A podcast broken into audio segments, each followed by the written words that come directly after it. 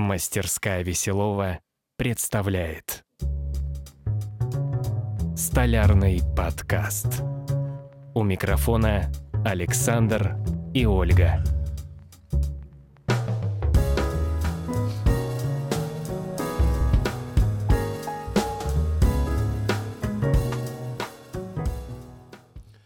А, Дорогие друзья, добрый день, добрый вечер.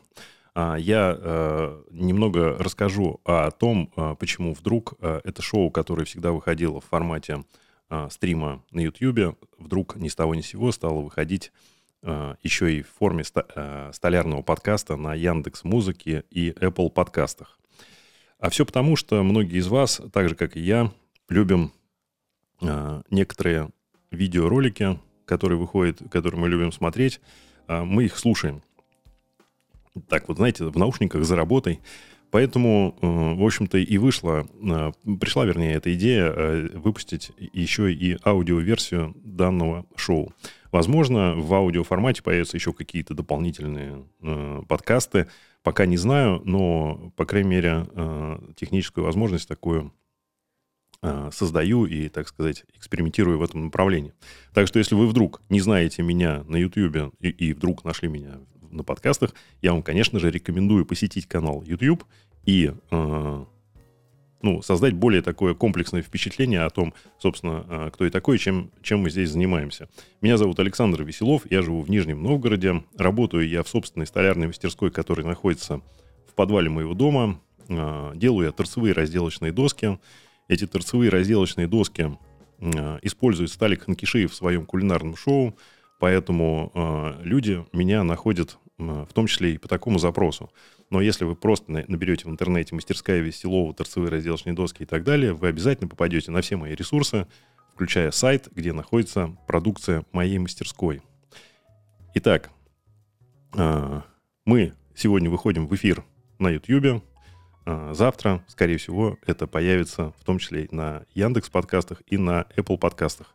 Ссылки на все эти ресурсы есть в описании к данному ролику. Итак, поехали.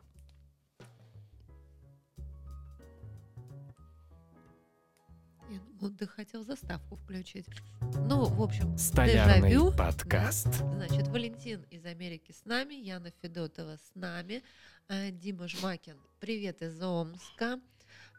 Опять-таки Стамбул с нами. Турция, держитесь, мы за вас переживаем. Да, очень конечно, да, совершенно ужасные новости из Турции приходили, мы все следили, очень сильно переживали. А, вот, к сожалению, Ольга Анатольевна не принципиально не хочет надевать наушники. Так довольно-таки сложно, она просто не слышит некоторые вещи, которые я ввожу в эфир, и поэтому продолжает говорить. А я еще тоже до конца не научился манипулировать всеми этими кнопками так лихо, и это, ну, это придет с опытом, ничего страшного.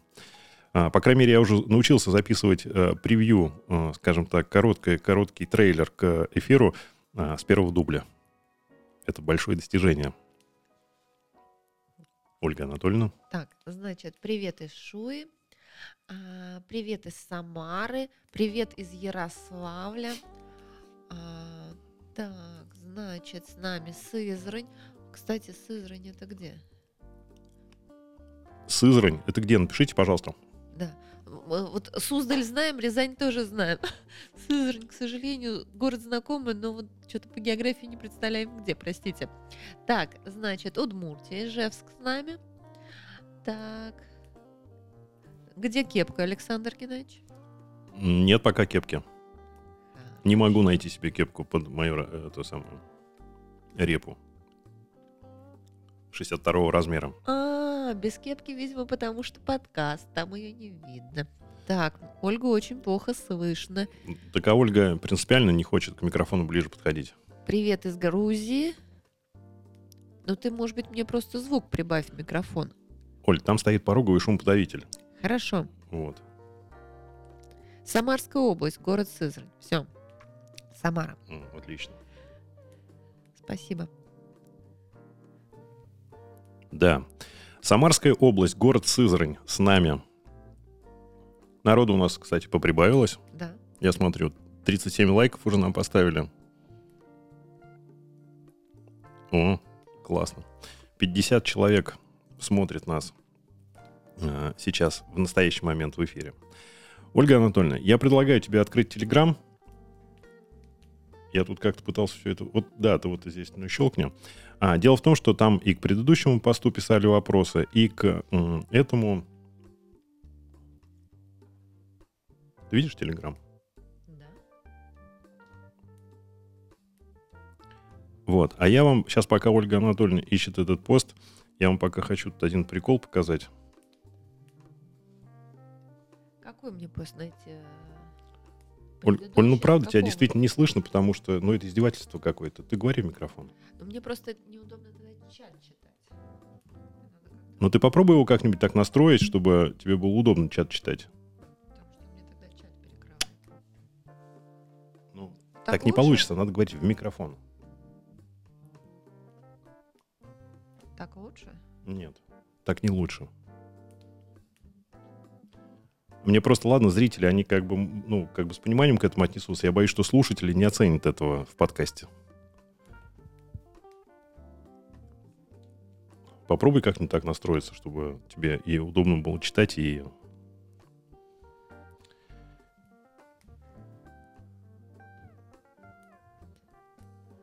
Так. Вот. Тебя прям хорошо стало слышно, когда ты сказал «так». То есть у тебя микрофон все-таки в два раза плохо. выше, чем... И мы по-разному звучим с тобой. Да мы по-разному звучим, потому что ты говоришь не в микрофон. Хорошо. Будем стараться. Так. МП Music передает привет из Баку. Привет, Баку. MP Music — это что такое? Ну, аккаунт. М, С музыкой как связанный? Так, привет из Екатеринбурга. Так. Екатеринбург на связи, я так понимаю. У нас широкая сегодня география. Так, ты какой хотел, чтобы я посмотрела пост? А, я хотел бы, чтобы ты говорил в микрофон. Хорошо. О, су- супер. А, по- пост а, у нас а, с предложением значит, задать вопросы к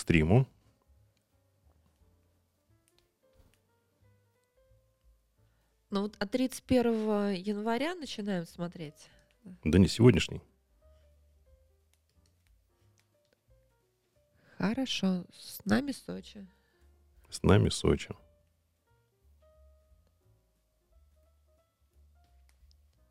Все, открыли вопросы. Давай. Ну, давай сначала похвалимся, Чем? Что мы кровать сделали. Ну, давайте, я вам тогда сейчас ее покажу быстренько. Но я уже выкладывал, на самом деле, сегодня, да? А, а, дело в том, что я тут ее, скажем так, немножко в двух словах а, опишу предысторию. А, дело в том, что несколько месяцев назад а, я получил заказ вот на такую двухъярусную кровать детскую. А, она э, имеет еще одну секцию справа от этой горки. А, я ее, естественно, ну, не стал собирать, потому что у меня просто нет места. А, но она есть. Вот. И проект немножко затянулся по, ну, по разным причинам. Я совершил одну принципиальную ошибку в самом начале. Я выбрал, ну, я согласился делать ее из сосны. Это сильно все осложнило. И вторую, ну, серьезную ошибку, которую я допустил, ну, э, скажем так, это была некая самонадеянность, а, что я смогу выполнить это в белом цвете. Ну, в общем-то, это тоже оказалось такой непростой задачей. Ну, во-первых, у меня нет условий для покраски, у меня нет опыта покраски. Я думал, что я делаю с неким белым маслом. Но когда я сделал одну кровать и покрыл ее белым маслом, вот видите, какой я результат получил. То есть справа, то, что желтое, это вот белое масло. Конечно же, мне это совсем не понравилось, и метод нанесения такой, скажем так, э, вручную дает некую полоску, которая неприемлема. А, а это уже вот, соответственно, фасад покрашенной краской и покрашенный краскопультом. Вот. Ну, так или иначе, изделие готово, и заказчик хочет его забрать, приехав ко мне самостоятельно. Я так понимаю, произойдет это где-то в 20-х числах февраля. Просто сейчас он приехать не может. А, ну, собственно, э, как бы вот некий результат. А, были тут, поступали вопросы, а, покажи такие стыки, покажи сякие стыки. А, в общем, собирал я все это дело на домино, на большое, на 12-миллиметровый 12 миллиметровый фрезат, то есть это дюбель 12 на 25 миллиметров. То есть, например, вот эти вот а, подсоединения, они у меня шли ну, вот эта, эта часть, э, вот то, что царга примыкает справа, это разъемная, она просто немножко не до... Ну, она так собрана без крепежа, без всякого, просто вот собрана и все. А вот эти передние, скажем так, рамки, ну, вот с, с, с решеточкой, с царгой, они склеены. Ну, как бы склеены в стык на два дюбеля, ну, в целом, в целом нормально. Ну, могло быть, наверное, и лучше, но а, я сделал все, что мог. Вот, скажем так. Сделал все, что мог. Будет ли видео про кровать? Видео про кровать не будет, потому что я, честно говоря, пока я все это делал, а, чуть было а, не застрелился, да, скажем так, и мне было точно не до видео. Ну, во-первых, я из-за того, что я выбрал сосну, я боролся с сучками боролся с ее, с ее вот этими свойствами, бесконечными сколами, вмятинами, царапинами, трещинами. Ну, то есть она же очень мягкая, очень легко скалывается. А, получить ровный отрез э, с не, не обмахрившейся вот этой кромкой, это прям целая задача. Ну, в общем, а, короче говоря, не надо делать мебель из сосны. Я думаю, что если бы я делал ее из бука, это было бы быстрее и в конечном итоге дешевле. Ну, лично для меня. Вот. Так, Ставрополь с нами на связи. Ну вот Иван пишет, сосна и белый цвет несовместимы. Яна Федотова пишет, прошлой неделе в Телеграме тоже много обзоров мастерских. Да, да, мы сейчас их посмотрим. В сегодняшний пост их не добавляли, надо смотреть и тот, и сегодняшний. Да. Александр, а пыль из мастерской в дом не летит? Ну, смотрите, мастерская находится все-таки в цоколе, Дверь у меня там стоит такая герметичная, ну, то есть как бы как, как входная дверь с, с резиновыми там прокладками, со всеми делами. Ну, естественно, на ногах она до определенного момента тащится сюда в дом. Вот, ну, стараюсь всегда перебываться там как-то. Ну, не, нет, нет ничего такого критичного, скажем так, в доме, связанного с пылью. На мой взгляд. Все в рамках разумного. Она вся там остается, ну, скажем так, на, на цокольном этаже. Супруга по поводу пыли не ругается? Нет. У нас еще сейчас вся ванна в краске, но мы ее закончили и будем отмывать. Да, я же красил водной краской, поэтому краскопульт бегал мыть э, сюда вот, э, в, в, ну вот в нижний санузел, в умывальник, так сказать, и так вот, знаешь, э, так струя воды она так в разные стороны разлетается, и теперь все стены в краске. Вот придется, ну, когда уж окончательно там все сто процентов закончу с, покраской, может быть, там где-то еще что-то подкрашу, а, тогда точно отмою санузел. Так, а какое у нас перекрытие между цоколем и первым этажом? А, железобетонное. У нас весь цоколь, он железобетонный, полностью такая коробка. 200 миллиметров железобетона плюс э, ну, там еще утеплитель лежит. То есть, в принципе, такая неплохая шумоизоляция снизу. То есть нельзя сказать, что а, как-то напрягает шум там сильно. Ну, его слышно, но он такой разумный. В доме я имею в виду. Расскажи еще раз, где ты красил. А я выделил в мастерской... А, извиняюсь, я не включился. Я выделил в мастерской около ворот место, Сейчас я покажу. Повесил там шторки. Эти шторки, они, конечно, ничего не давали в конечном итоге. А, ну, как ничего не давали? Немножко они защищали, защищали. Но сейчас у меня вся мастерская в белом, в белой краске. Понимаете, в чем дело? Я, конечно, угваздал всю мастерскую. Сейчас я, сейчас я секундочку покажу. Но это вот как бы пятачок около ворот. Ты точно хочешь э, показывать э, рабочее айпада? Нет, я пока ничего не показываю. Штора для ванны. Это самый дешевый, простой вариант. Натянул трос и повесил две шторки. А, нашел максимального размера метр восемьдесят на два метра. Вот такие веселенькие шторки, как в ванной получились. То есть за этими шторками вот как раз и покрасочная зона получилась. Потому что в процессе окрашивания, ну, сами понимаете, краска летит везде, то есть она висит в воздухе. Самое главное, у меня окрашиваются станки, ну, чего не хотелось бы допускать, поэтому вот так вот будет. Ну, в каком-то смысле это э, было решением э, этой проблемы, но только лишь отчасти. Только лишь отчасти. Зеленая стена у нас в другой части мастерской, поэтому она у нас не пострадала. А люди спрашивают, как там зеленая стена. Нет, зеленая стена не пострадала, она действительно, она с другой стороны. Вот. Спасибо за 50 лайков. А Виктор Ротермель пишет. Я сделал подобную двухъярусную кровать для внучек из березы, покрыл белым акрилом и полуматовым акриловым лаком. Два года все довольны. Ну да, я думаю, что, конечно, покрытие лаком сверху не повредило бы, но я уже не, не готов на это. Сосна – это выбор заказчика? Да понимаете, да, он попросил не то, чтобы это была какая-то принципиальная позиция, он сказал, вот только из сосны и все. Он просто я спросил, какой материал? Сосна. И я что-то смолодушничал, надо было переубедить его. Ну, это моя вина. Надо было мне его переубедить. Ну, я подумал, а, а знаете почему? Я как раз только закончил строить беседку и как-то так с сосной поработал. Думаю, а что, классный материал. Но, понимаете, одно дело ты беседку делаешь, да, а другое дело ты делаешь вроде как бы, ну, такое приличное мебельное изделие. Ну, ну все-таки есть разница. Почему мы не захотели отвести детали в малярку? Ну, была такая идея, но я еще раз говорю, моя самоуверенность э, заставила меня начать делать это самостоятельно. Ну, сначала я думал, что это будет масло, потом я подумал, ну а что, сейчас как раз научусь красить. Вот. Ну и так далее и тому подобное. Ну, короче, не отвезли. Ну, можно было бы как вариант отвезти в малярку. Я только не знаю, сколько бы это стоило, а, как бы это все выглядело, потому что, ну, не знаю, не все так просто. Некоторые детали мы не по одному разу да. переделывали. Ну, там были нюансы, короче. У нас даже одна кровать еще сохранилась.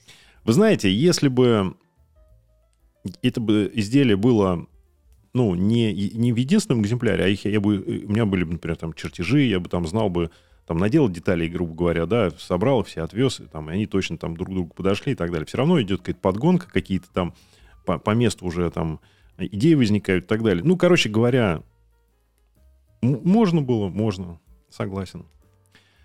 Оль, там знаешь, кто-то спрашивал, почему, как я делаю глубокие вставки вопрос был в Телеграме, вот в, в одном из последних чатов человек его писал уже несколько раз. Ну, ответь. Да, я отвечу.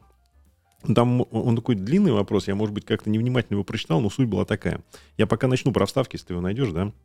А, короче говоря, э, там э, э, речь шла вот о чем. Когда фрезеруешь карман в доске, пусть ставка там будет любой глубины, да, неважно, он его будет фрезеровать за несколько проходов, вообще не вопрос. А когда ты фрезеруешь ответную часть, то там ну, в силу параметров, там идет некая стартовая глубина. И она, ну, практически максимальная. То есть, фактически, какой бы глубины вставка ни была, она всегда фрезеруется, грубо говоря, за один проход. И это не всегда, ну, не всегда здорово. А, отсюда вот что. Я не делаю глубоких вставок. Я сейчас делаю вставки глубиной 3 мм. Я считаю, что смысла, в принципе, делать вставки глубже вообще никакого нет. То есть просто по опыту это и быстрее, результат абсолютно такой же, надежность абсолютно та же, никаких проблем. Я, если я делаю вставку более глубокую, я делаю вставку прямую. То есть прямую вставку можно делать, ну, там без проблем можно делать любой глубины. Например, как фон для ну, изображения. То есть делается прямая вставка, туда ее засадил, шлифанул, а потом уже на ней делаешь а, V-образные. И там еще в вопросе было было такое, что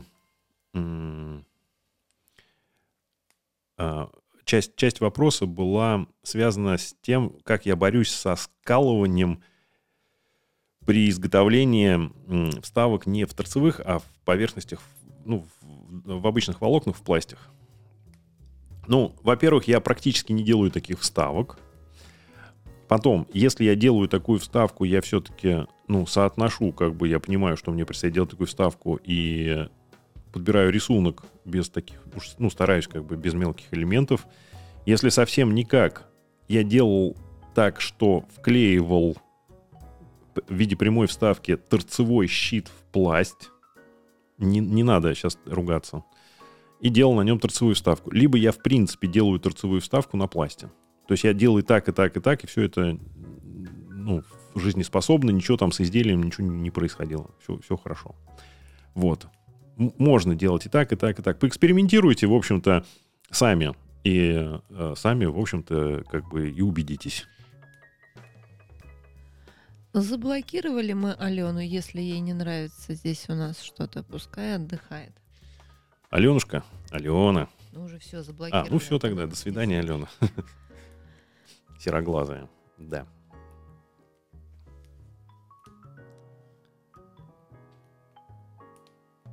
Ольга Анатольевна куда-то смотрит. В Телеграм, видимо.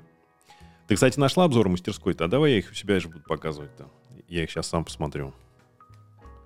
А ты, может быть, вопросы какие-то там из чата или из Телеграма ну, выводишь? Пишут спасибо за ответ про вставки. Ну да, просто человек несколько раз писал, а у нас просто то ли в прошлый раз мы как-то не дошли до этого, то ли еще что-то. Но я этот вопрос несколько раз просто видел.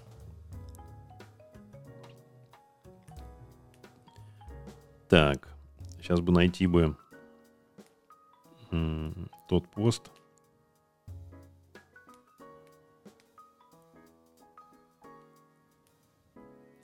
Найти бы тот пост.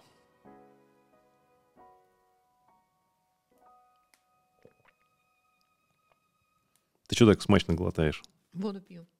Угу. Ты сегодня без шампанского, что ли? Ну, я, да, третью неделю, к сожалению, без шампанского. Третью неделю? Так. Ну что, вы готовы посмотреть э, некие ролики, которые нам прислали наши подписчики? Если да, то смотрите. А, немножко убавлю музыку. Вот так вот. Там какой-то ролик был, знаете, с каким-то музлом. Я боюсь, что просто я, наверное, уберу с него звук, потому что, скорее всего, это какая-нибудь такая музыка с авторскими правами.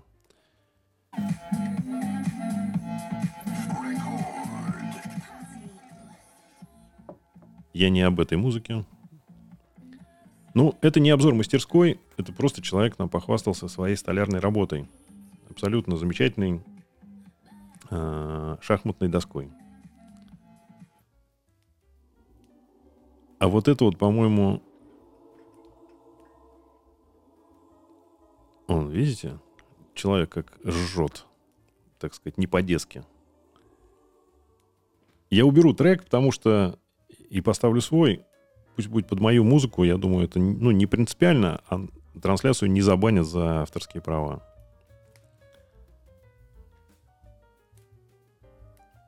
То есть человек заморочился и снял себе вот такой вот мощный ролик.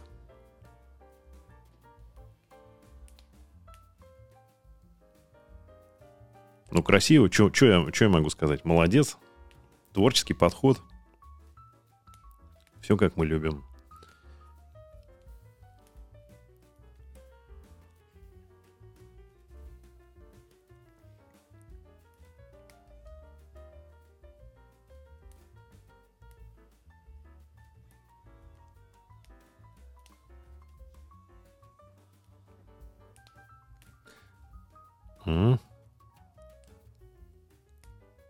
Причудливые формы изделий.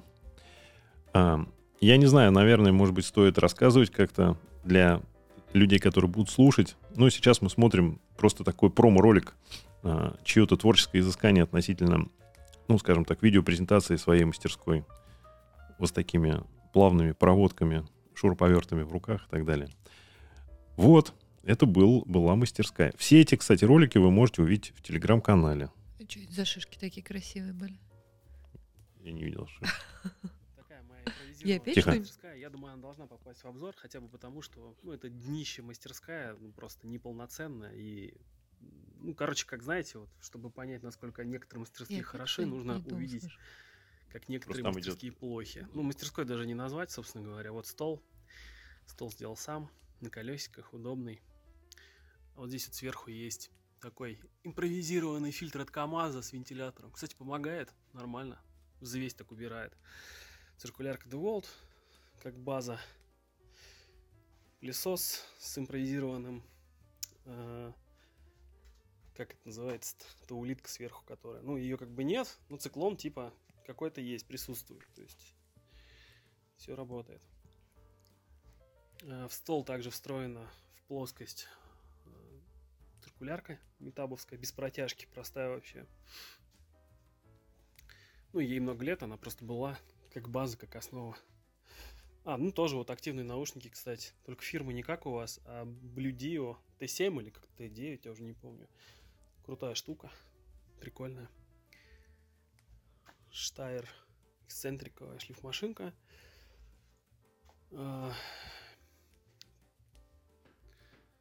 У меня нет ни фуганка, ни рейсмуса. Вот все, что есть, показываю. Соответственно, вот э, фрезер, которым я выравниваю также э, щиты. Вот здесь вот фрезер стоит 7000, а вот фреза, которая в фрезере а, Z3 SMT стоит чуть больше, чем сам фрезер. Это прикольно. Вот. Да, ну и, собственно бывает, говоря, кстати, часто. тут на стене у меня некоторые ништяки, но, в общем-то, мастерская в процессе формирования. Ну, не буду много времени занимать вашего. Тут как-то вот все так. По минимуму три трубные струбцины. Простенькие. Ну, как-то так. Ну, по-моему, супер обзор.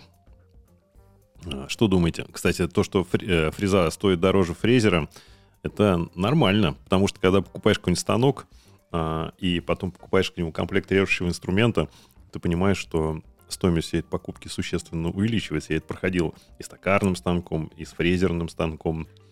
Вот, как только начинаешь покупать какие-нибудь приличные фрезы там, и так далее, все это сразу такой ценник. Вот.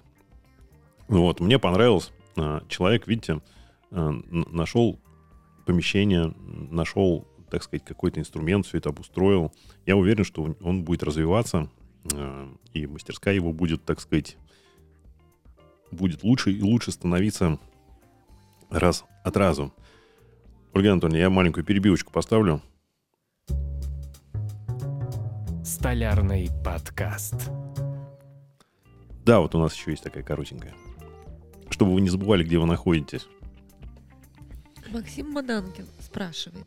Проект кровати в скетч делали и все по проекту или изменяли? Но я сделал в скетче, а, я не, не делал там какую-то гипердетальную проработку. Мне важны были основные размеры. Ну, а она так конструктивно достаточно простая. Практически ничего не менял.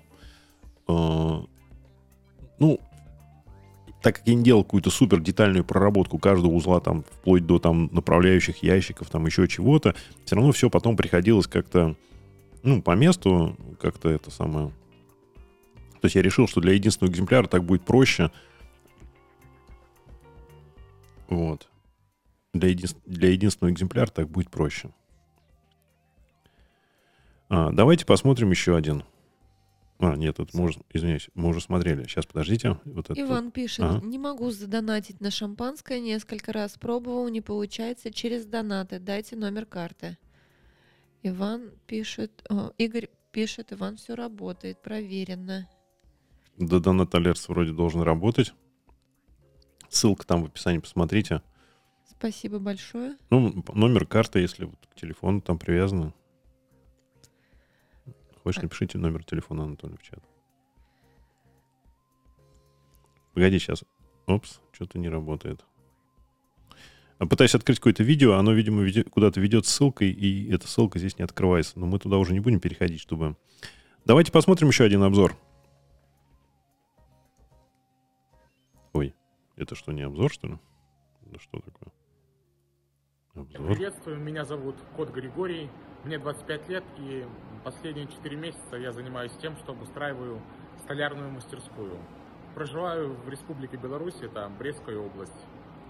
Так, мастерская начинается с таких рельефных ворот, потолки достаточно высокие. Григорий Кот в прошлый раз нам писал. Много. Э, Мои первые станки были приобретены по цене металлолома и в дальнейшем восстановлены специалистом. Э, вот такой фрезерный станок, пила, который в дальнейшем планирую отсюда убрать, она уже мне здесь не нужна, занимает только место. Фуговальный станок. Фуганы классный. Необходимо доработать, немножко выровнять столы и переработать, переделать э, параллельный упор. Возможно, у вас появятся какие-то идеи у ваших подписчиков, слушателей, кто-нибудь подскажет. Мой параллельный упор не работает так, как должен. Он в любую сторону, куда захотел, туда и повел его. Достаточно небольшим Большая усилием. мастерская. Делай с ним что хочешь. Вот таким образом я храню здесь большие слэбы, там небольшие досочки, опять же дорабатываю хранение, делаю стеллажи вот такие. И мой рейсмус, тоже динозавр, как я, его- как я называю свои, свои станки, старички, это 60-х годов прошлого века. Небольшая ленточка, барабанно-шлифовальный станок на два барабана. Также, наверное, единственный, к которому подведена система аспирации. Вот она в дальнем углу стоит. Э, В дальнейшем доработаю систему, под каждый станок подведу пушку чтобы все работало как надо. Дальше. Небольшое место под хранение струбцин, пока моя первоначальная коллекция. Сейчас обустраиваю место, почти уже заканчиваю, обустраиваю место, где хочу поставить э, будущий верстак. А для склейки щитов пока что работаю с такими, это просто богатырские вайны такие, которые требуют большого усилия для работы с ними. Дальше. Робланд полноформатный, недавно приобретен. Немножко его доработать по плоскостям, по всем настроечкам.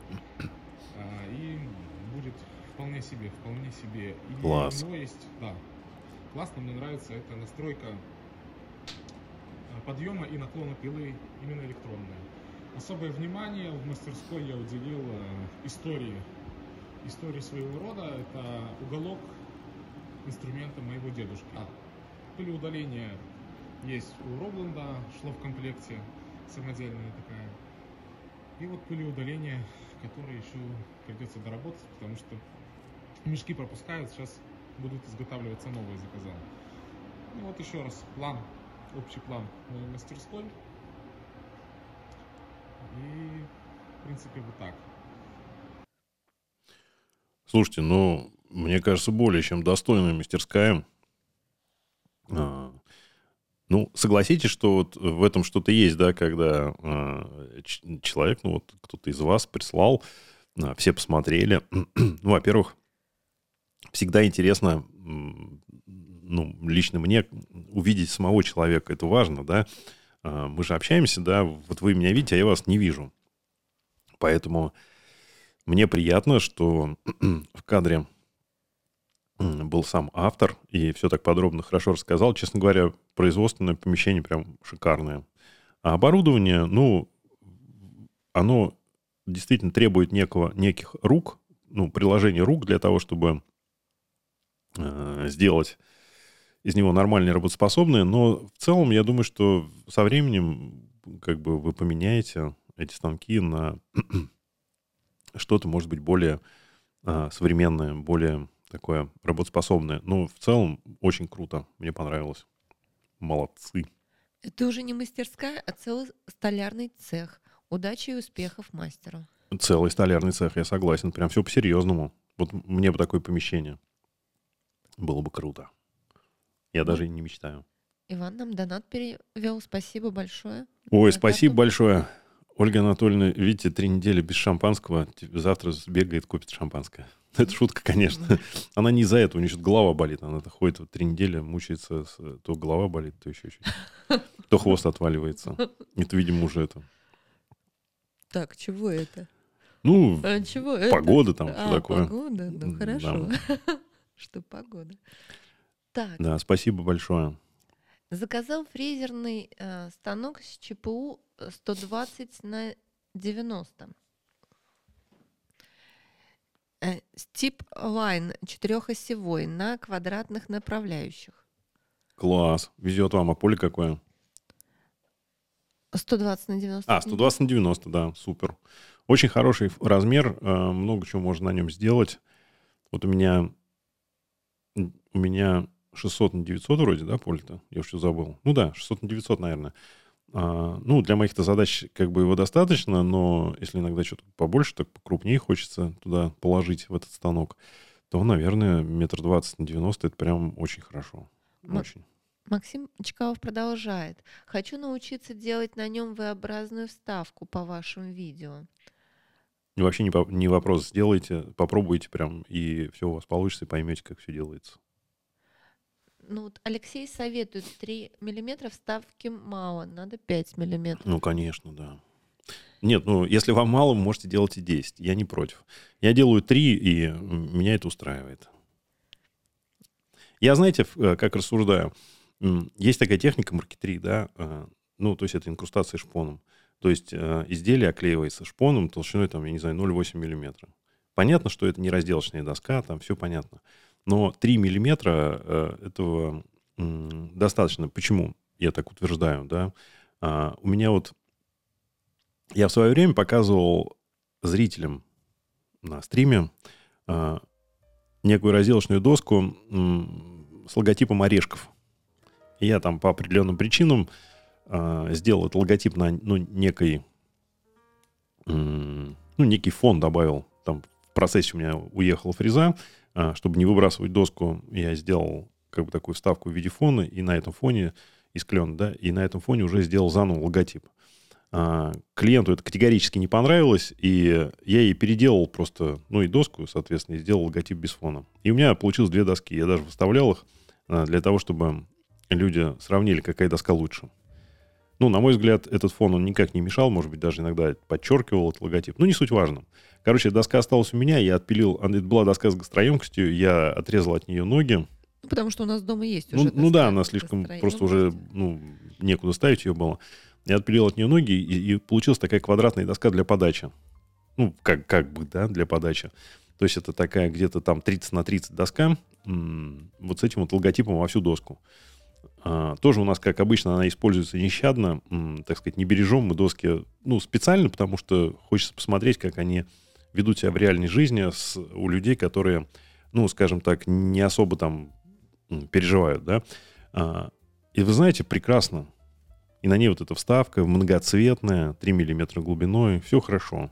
И в воде она остается, и что-то на ней остается, и вечно она такая вот заюзанная, но все хорошо. Значит, а, Сильвер 68. Добрый вечер. В этом году тоже планирую сделать мастерскую. Инструмент закупил. Осталось гараж оборудовать. Ну, прекрасно. а, прекрасно. Это такое, знаете, время, которое запомнится на всю жизнь. Ну, по крайней мере, я э, становление своей мастерской запомнил на всю жизнь. А, И обязательно документируйте, а, фотографируйте, а, будете смотреть динамику э, развития, так сказать, вашей, вашей мастерской, а, вспоминать и радоваться. В- там, детям или внукам, я не знаю, какого возраста, будете рассказывать. Так, что ты делаешь? Тебе прям неудобно, да, видимо? Ну, Ольге Анатольевне действительно, может быть, неудобно читать чат. И мы ей этот микрофон как-то переставим, может быть, в другую сторону. Ну да, его надо будет потом другую сторону просто. Ну да, ты немножко сейчас помучаешься, но ты все равно говори, пожалуйста, в него, потому что тебя, ну, реально люди не слышат просто. Хорошо. Кто вам а, делал ЧПУ? Можно ли у него заказать сейчас? Не имеет смысла. Не имеет смысла этого делать.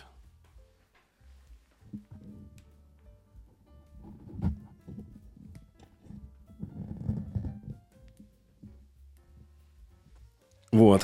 Немножко, Ольга Анатольевна. Понимаете, с этими обновками всегда, э, ну, какие-то новые вещи, надо к ним приспособиться, там, научиться пользоваться и так далее и тому подобное. Вот, у нас тут что-то в последнее время какие-то э, обновки, я что-то это самое... Не, не успеваю, э, уже не успеваю за, за всеми одновременно. Вот, но ничего, это... Все наладится, все образуется. А, ЧПУ заказывать, как у меня, не имеет смысла по одной простой причине, что сейчас есть на вторичном рынке, если, ну, вы как бы стеснены там бюджетами и так далее, посмотрите, я думаю, что люди продают просто станки и найти нормальный станок, э, ну, имеется в виду и нормальный станок за нормальные деньги вы сможете. Сможете. Просто я этот станок покупал ну, там 6-7 лет назад, и тогда там была немножко другая ситуация на рынке, и у меня были другие э, знания об этом, представления, так сказать, и прочее, прочее. Но хотя при этом э, мой станок мои задачи полностью выполняет. Я его даже менять не хочу. У меня даже был тут, э, была некая, ну, не, не, некая тема с, ну, с одним из производителей станков. Я хотел уже даже было вписаться в, ну, в некие обязательства по нему. Ну, как-то все это вовремя не состоялось. И думаю, слава богу, что сейчас я обременил бы себя там на три года обязательствами по созданию контента на этом станке. А если бы мне не хотелось бы этого делать и так далее. Ну, не знаю. Не люблю я такие долгосрочные проекты. Вот. И, в общем-то, пока я даже не думаю о замене станка, пока не думаю. Все хорошо под задачу.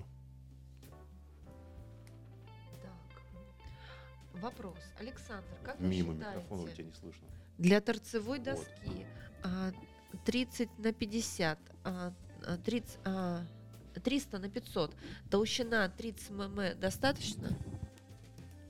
Я считаю, что недостаточно, но это как бы минимальная толщина, на которую вообще можно... Три- 300 на 500 — это достаточно большая доска. Она будет немножко вас играть. а, три- три- ну, это минимальная. Я бы не... Если для себя можно сделать, если для заказчика, то будьте готовы к тому, что он вам напишет. Ну вот Алексей пишет, что согнет тоже. Согнет, согнет, конечно. Вот я считаю, что почему, вот, например, у меня доски с гастроемкостью, они как бы, ну, довольно-таки стабильные. Хотя толщина щита 25 миллиметров. Потому что ножки, которые приклеены по бокам, они, ну, в определенном смысле удерживают этот щит. То есть они ему придают определенную жесткость. Валентин пишет из Америки. У меня ЧПУ 820 на 820. Прелесть. Еще не было задачи для большего размера. Ну да, все зависит от задач. Валентин, снимите какой-нибудь видосик, что ли, по поводу своей мастерской. Интересно же. Ну, А, ну вы, да, вы же к нам да. выйдете в эфир, да. Эм, Ждем. А вот я хочу фрезерный с автоподатчиком. Это как? А, в смысле, обычный фрезерный станок? Да. Вот я себе купил и не нарадуюсь прям. Это автоподатчик, это... Ну, я, я вообще считаю, что покупать фрезерный, большой фрезерный станок без автоподатчика не имеет смысла. Ну, точнее, не, не так дорого он стоит, чтобы его не покупать. А э, проблем, связанных с безопасностью, с нормальной подачей заготовок, с большими фрезами, он решает, ну, просто. Это дикая вещь. Так, у нас смотрящих 73, отметок нравится 57. Давайте немножко добавим. Да, отметок да, нравится надо больше. Посмотрим еще од- одно видео.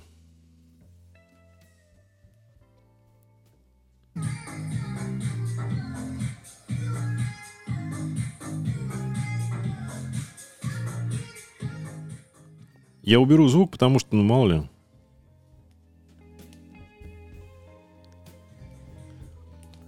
У меня такая просьба. В следующий раз, об- ну, постарайтесь обойтись без музыки. Вы же понимаете, что все это пойдет в эфир, и если эта музыка защищена авторскими правами, то трансляцию могут заблокировать. Лучше вы и ваш краткий рассказ, как вот э, кот из Беларуси нам рассказывал. Э, Кстати, это белорусские, наверное, фамилии, да? Вот Чиж, кот, да? Классно. Мне нравится. Ну, вот такой ролик прислал человек. Давайте, я не знаю, он уже по кругу, по-моему, пошел. Ну, следующий вопрос из Телеграм.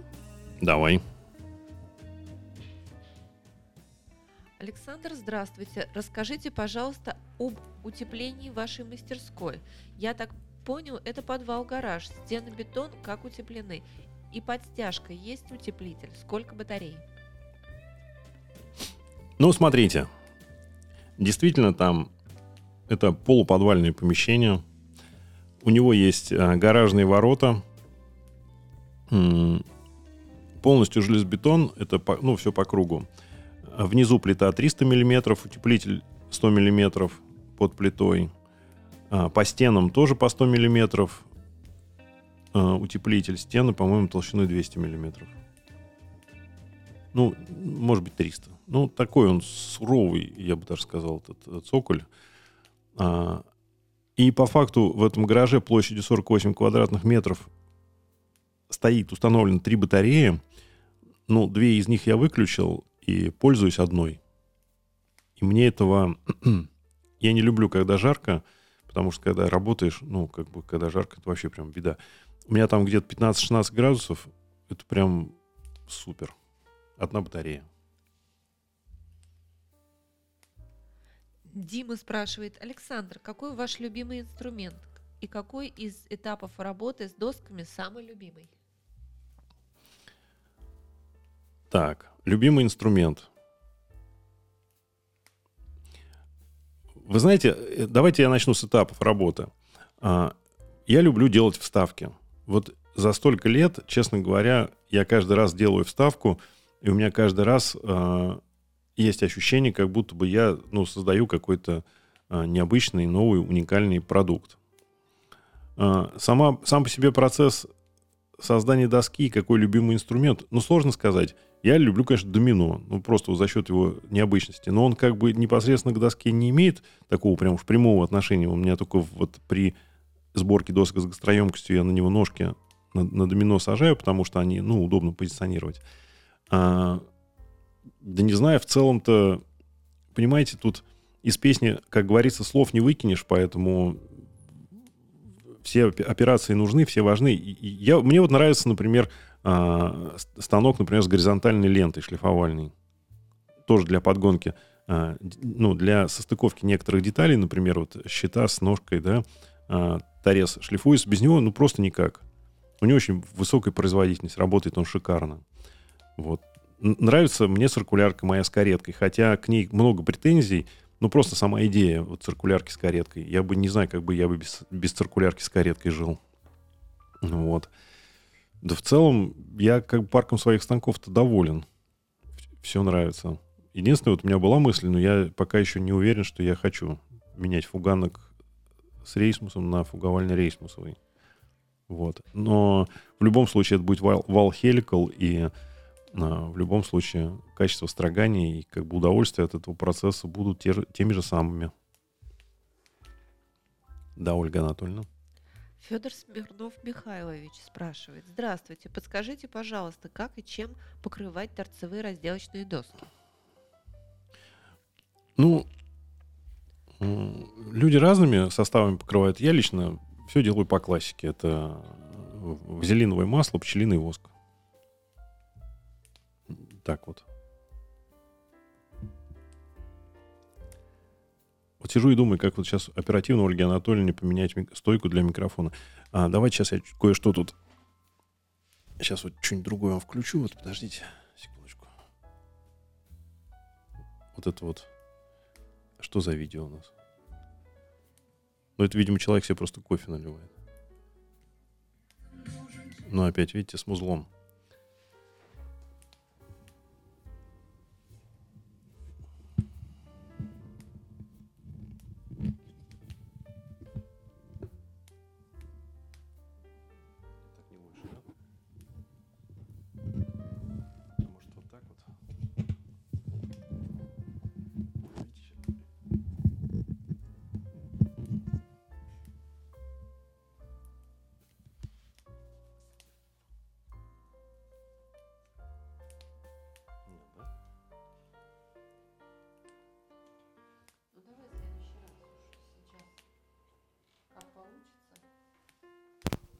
Ну, просто люди страдают. А мы тут, конечно, немножко, да, действительно, может быть, неудобно Ольге Анатольевне. Мне ее по-человечески, конечно же, жаль. Но ничего.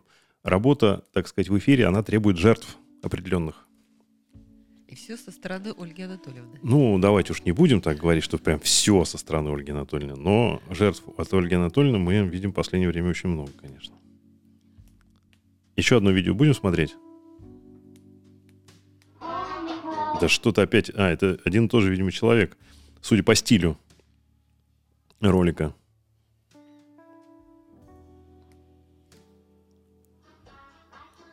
Он ничего не комментирует. Вот у него, кстати, фуговальный рейс свой я вижу.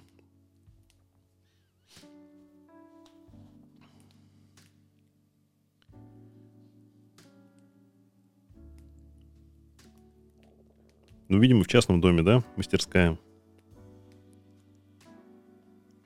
Крэговский стол, как у меня.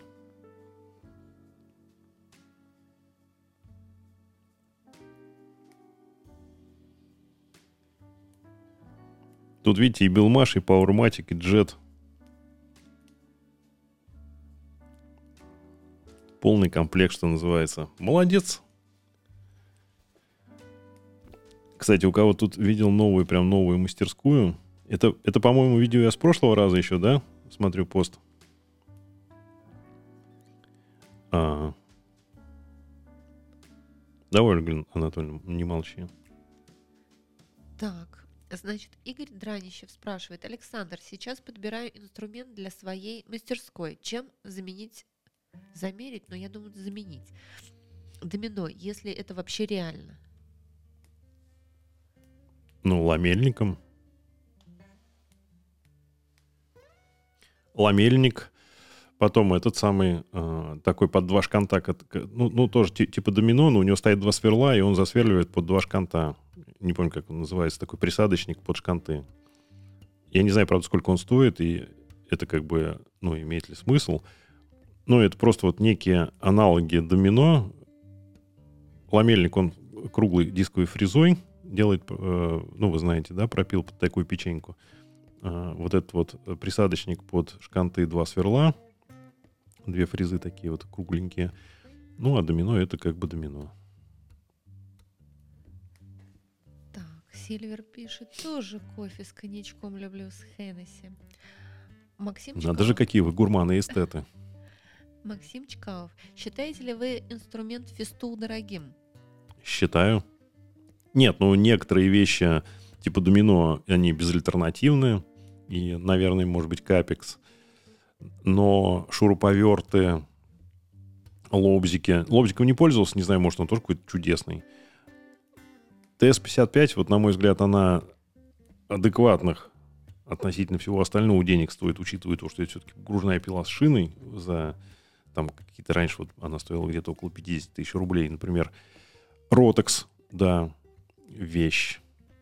Вот я что-то про роток забыл сказать. Это тоже, вот, кстати, один из моих любимых инструментов.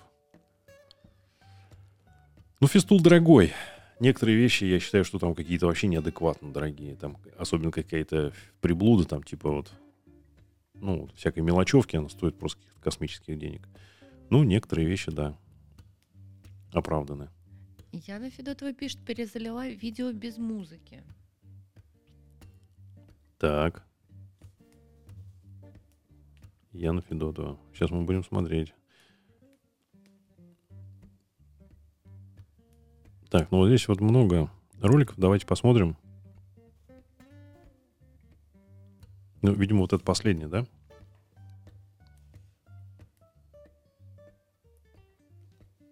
Яна Федотова, познакомлю вас и с нашей мастерской. Мастерская у нас молодая, мы только, наверное, как год сюда переехали.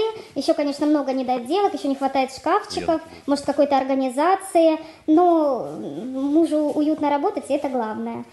Так, значит, показываю, что у нас здесь находится. Ну, вот э, главное, это наша аспирация на два мешка, трубы оцинковка, основная магистраль 150 и все ко всем станкам подходит сотка с заземлением, шиберами, все делала наша местная организация, как бы работает все идеально. Тяга очень хорошая от всех станков. Постаночкам ленточка у нас 14 DX Pro с крэговским упором. Э, первый, наверное, первое наше приобретение в мастерскую, не подводит, все отлично работает. Пилы покупаем биметалл, ну, самая ходовая, вот, по-моему, двухсантиметровая двадцатка. А, так раз в год, наверное, меняем. Барабанно-шлифовальный станок с осцилляцией на 60 сантиметров один проход, два, ну, соответственно, метр двадцать. Тоже как бы станочек отличный, выручает, помогает. Наше последнее приобретение, месяц пользуемся, фуган с э, ножами, с кукурузой, небо и земля с обычными прямыми. Э, очень быстро привыкли, очень нравится, работаем. Циркулярка распиловочный джет. Муж сделал нулевой вкладыш, ну тоже доволен станочком. Фрезер это маленький. Значит, рейсмус, как и у всех э, макитовский 2012. Э, из шлифовалок такой у нас маленький джет с четырьмя насадками. Тарелка небольшая, ну, со своими задачами, в принципе, справляется. Э, Креговский фрезерный стол с фрезером Макита большим. Э, значит, э, сверлильный станок джет, тоже такой хороший, добротный, поворотной головой, все как бы нравится, вообще все, все станки джет нравятся. И как бы торцовка, которую предстоит еще заменить, мы ее, конечно, покупали не для столярки, а для э, дома, лестницу делали вот очень давно, поэтому при, придется еще подзаменить несколько, несколько станочков, не, несколько докупить. Ну вот такая вот у нас мастерская, Конечно, стены, моя идея была так покрасить, но если бы не, покрасили, остались они просто белые. Думаю, что это тоже плохо не было, но мне вот так вот захотелось. Вот такая вот у нас столярная мастерская. Спасибо, что пришли. Крутяк. Яна, это у вас такой мультяшный голос или вы просто запись ускорили? Шутка, я понял. А, здорово. Хороший обзор. А, здорово, что все подробно показали, рассказали. У вас довольно-таки большое помещение. А, серьезно так аспирация сделана. Мне понравился сверлильный станочек. Я просто тоже вот, ну, можно сказать, без сверлильного станка живу. Может быть, когда-то себе тоже его приобрету. Просто не так часто используется, возможно, что не самой первой необходимости, но все равно когда-то надо будет это сделать. Классная мастерская, спасибо за обзор. Я думаю, всем понравилось. Жалко, Ольга Анатольевна, что ты не слышала Яну. Ну, а все из-за того, что ты отказываешь. А, слышно было? Конечно. Все из-за того, что ты просто отказываешься носить наушники. Ну, не носить в смысле, а надевать их во время эфира.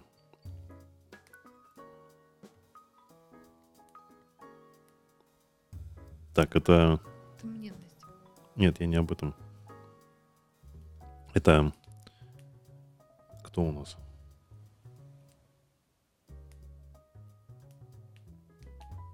Так, что-то без звука, да? Ну и, и хорошо.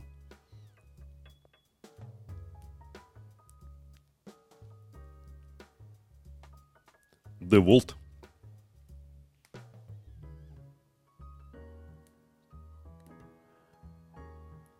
Ну вот, кстати, многие используют э, систему аспирации джетовскую. Фильтрация воздуха, вернее. Я, кстати, тоже использую. На мой взгляд, она очень эффективна. То есть, по крайней мере, фильтр очень быстро забивается. И как-то, может, это психологически, но после ее включения как-то в мастерской легче дышится.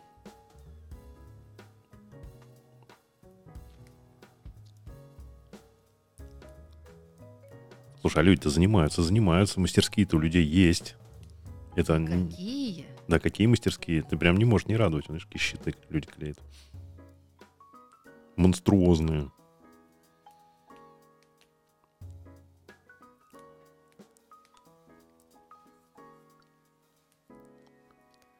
Так, число зрителей 83, а лайков 69. У тебя 83, у меня почему-то 75 на часах, пока, видимо, они отстают как-то. Ну, вот видишь, многие билмаш используют вот фуганки, я вот часто вижу, да. И это хорошо. Это о чем говорит? О том, что билмаш хорошие станки делает. Людям нравится. Видимо, соотношение цена и качество э, устраивает наших коллег. Кто-то вот хвастается чепушкой своей. Но это, видимо, вариант какой-то компактной мастерской, судя по вот таким вот узким пространствам, занятым на 100%.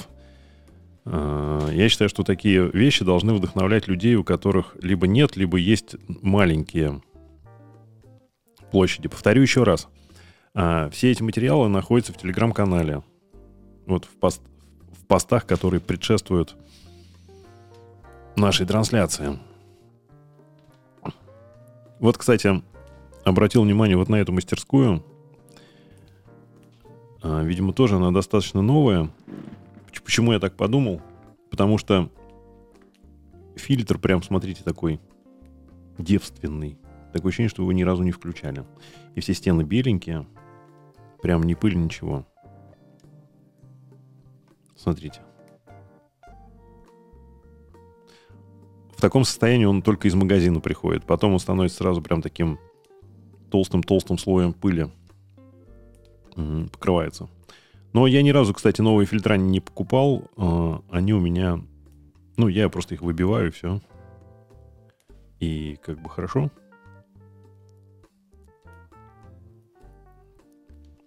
Вот. У Яны крутая мастерская, у Яны отличный пример того, что мастерская может быть аккуратной и здорово выглядеть внешне. Не как берлога, браво. Яна, я знаю, что хотел спросить. А вы вот лично, э, вот какое участие в этом процессе? Потому что вы так разбираетесь. Я, я просто, честно говоря, не представляю, если Ольга Анатольевна пойдет и будет рассказывать, а вот это, вот это фуганок, а вот это, вот это, вот мы тут вот то-то делаем, все то. Она вот не вникает в этот тех процесс. Ей это, ну, это просто не ее. Это не хорошо и не плохо. А, а вот вы, вот вы на станках работаете или, ну, или там не работаете, но готовы, например, если при необходимости что-нибудь прострогать. Ну и вообще интересно. Мне как-то всегда так э, женщины, которые там глубоко погружены в техническую часть, вот Юлька Румянцева, мне кажется, такая же, да, примерно? Она так вот вникает в вопросы, которые, в общем-то, ну, как бы считаются мужскими. Но нет, это здорово, это интересно, классно.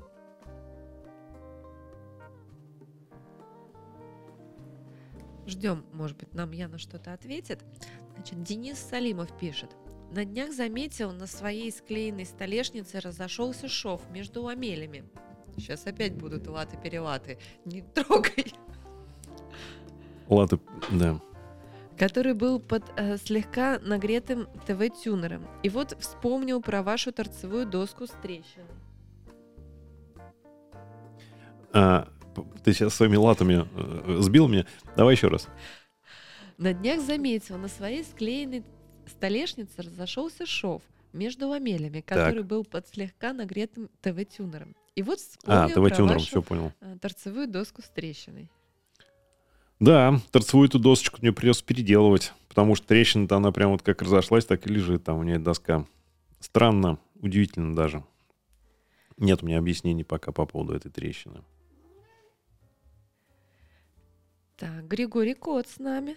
Добрый вечер всем. Григорий красавец. Такая челка у него красивая. Мы уже вас обсудили просто. Да, мы вашу мастерскую посмотрели. Мастерская у вас классная.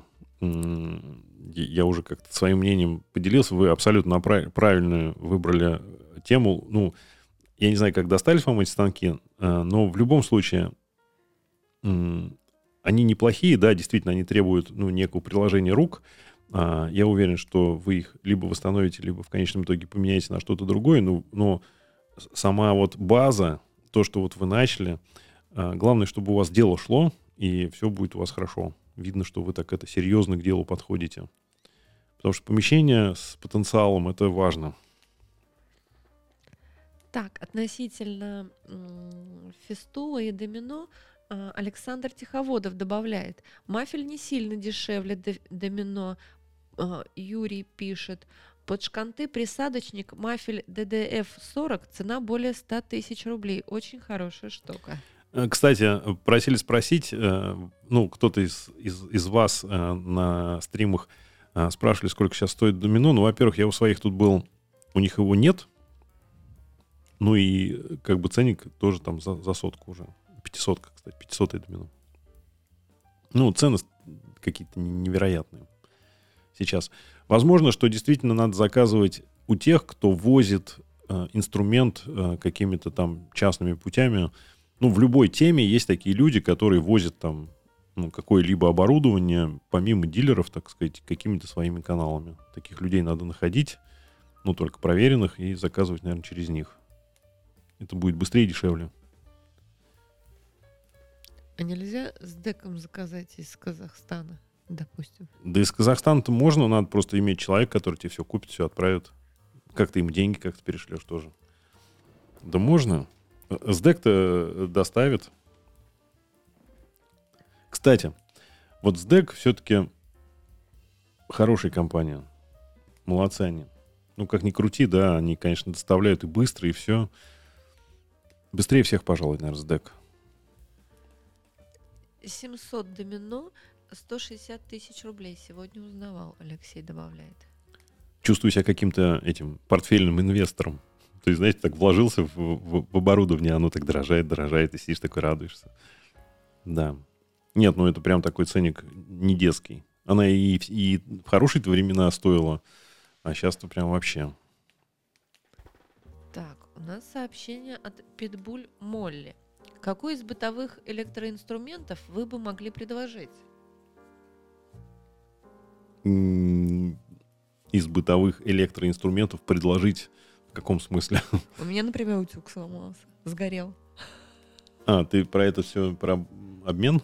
Нет, я почему про Ты обмен? хочешь Я просто сгоревший говорю. утюг по- поменять на что-то? Да, ну вот какой? Вот мне первым делом утюг электробытовой инструмент.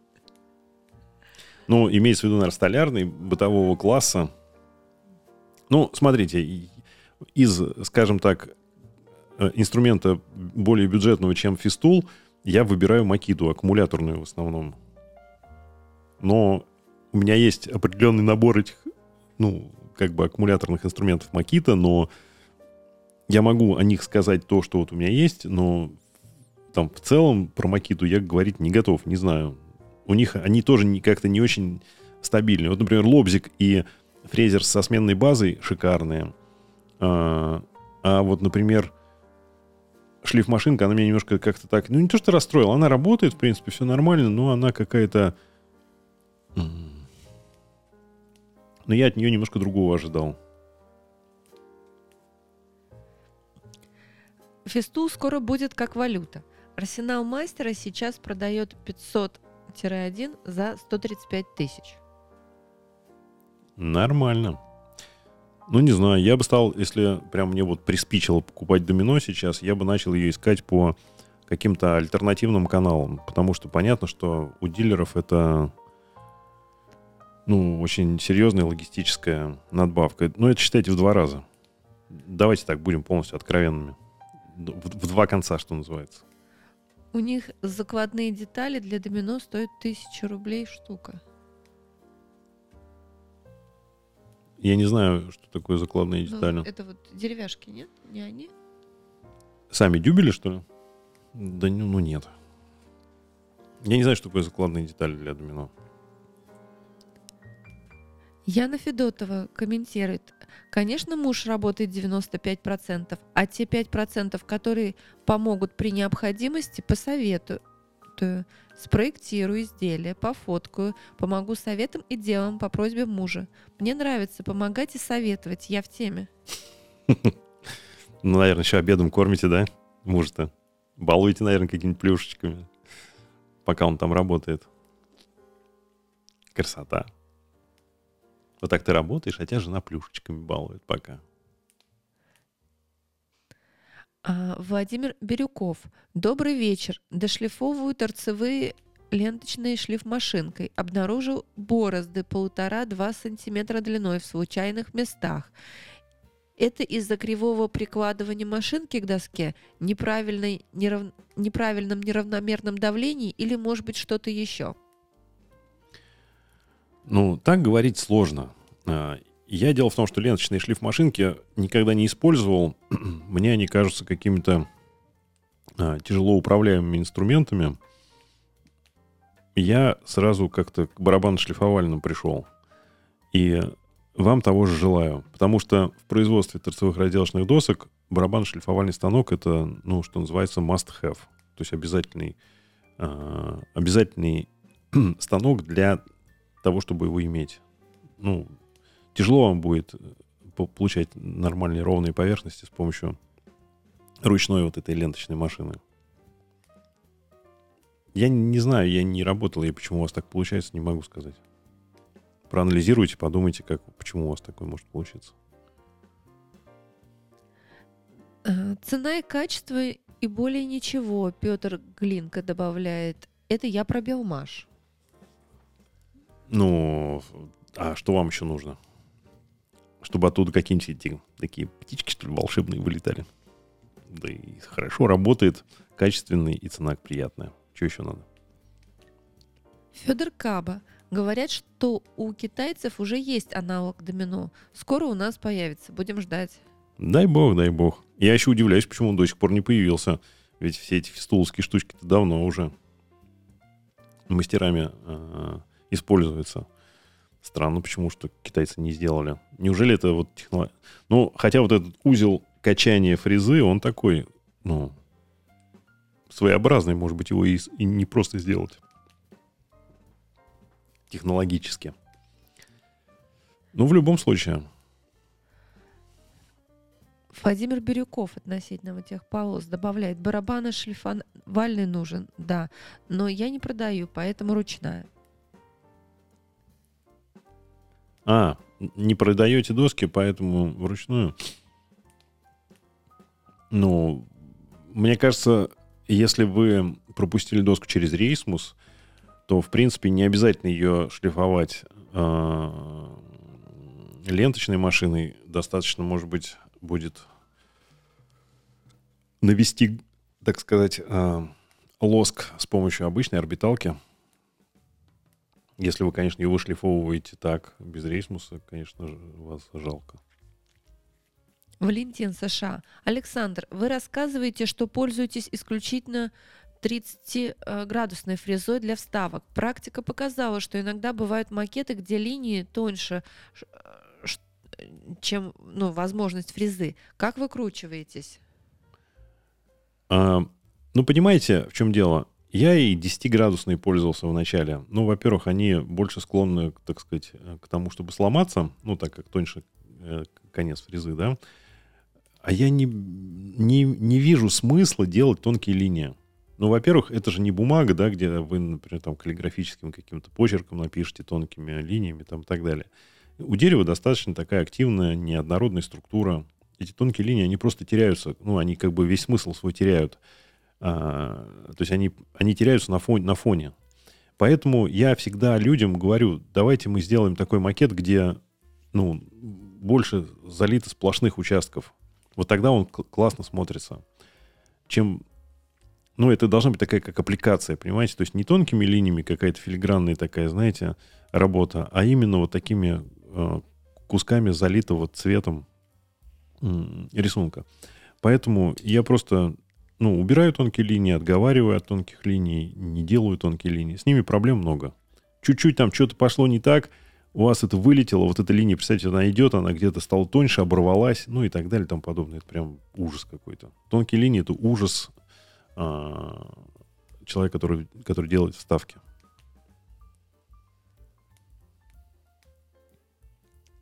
Вот. Не делайте тонкие линии. Ну, ни к чему это, ни, ни, ни, никакого смысла в этом нет. На Авито жуликов много. Продают воздух. Находил домино за э, 60 э, тысяч рублей. Ну, естественно, жуликов везде полно. Надо, я говорю, надо как-то людей-то подыскивать под эти дела. По рекомендациям, может быть. Я сам личный инструмент не покупал. Ну, я уже просто давно все купил, поэтому у меня нет такой необходимости. Кто-то вот недавно на, на, на предпоследнем или на последнем, вот, ну, на предыдущем, в смысле, стриме м, говорил, что заказывает через кого-то, кто возит из Финляндии или что-то такое вот. Надо просто по подумать, так пошерстить ближний круг, посмотреть, кто там куда мотается у вас, и найдете наверняка. Э, Семенов Woodworks спрашивает, а СДЭК дешевле Почта России? Ну, они примерно, мне кажется, на уровне. Кстати, Почта России тоже неплохо работает. Мне, знаете, что нравится? Мне нравится, что почта очень подробно дает отслеживание. Там прибыл в сортировочный центр, убыл из сортировочного центра. Там в течение дня у, у тебя могут быть, ну, как-то несколько каких-то сообщений, и это а, тебе дает такое... Ну, если ты что-то ждешь, там, смотришь, как эта посылка движется, тебе это дает ощущение, что процесс идет, так сказать, все, так сказать, на мази и прочее. Но мне кажется, вот по ощущениям почта быстро, очень тоже хорошо работает. Зря я об этом не сказал. Почта прям лучше стала.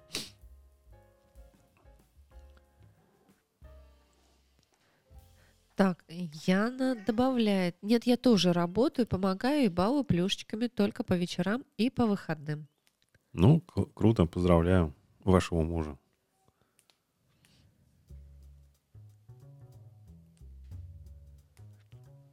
Так, Алексей спрашивает, где купить 700 домино за 80 тысяч рублей? Точно не у меня. Семенов Woodworks добавляет, у меня Авито доставка в основном Почта России. Ну да, кстати, я тут как-то доставлял Авито вот через их эти самые центры. Меня немножко поразило то, что они сами вот эти центры, пункты выдачи Авито работают по выходным, но у них не- сама доставка не работает. И как бы процесс отслеживания замирает на выходные. Ну, не знаю, мне как-то это немножко напрягло. Они с какой-то там компанией работают же, логистической. Не помню, как она называется. Вот. Ну, короче, с дека почта пока вот так вот. Мои Яков фавориты. предлагает, а можно стать дилером Фистовой, закупить всю линейку, его инструменты, ненужные продать. Ну, я не думаю, что все прям так просто. Вы же когда станете дилером, вы возьмете на себя определенные обязательства, скорее всего. Попробуйте.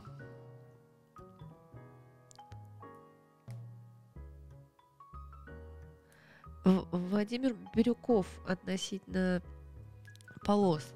Вот путем анализа пришел к корявой технике, неравномерном давлении. Буду тренироваться, но материала-то не так много для обучения. Ну, что делать? Алексей Клюшников говорит, через рейс Девольт ДВ-735 выходят доски торцевые, ровные. Конечно. Одну секундочку. Столярный подкаст. А как вам идея того, что наша передача, например, называется «Столярный подкаст»? Мне кажется, это интересно. Как-то так свежо. Ну, Это, извините, я так о своем. Из Девольта выходят ровные доски. Ну, а почему бы и нет? Они из Макиты тоже, из 2012 ровные выходят. У меня была Макит 2012, я на ней строгал торцевые разделочные доски. Нормально.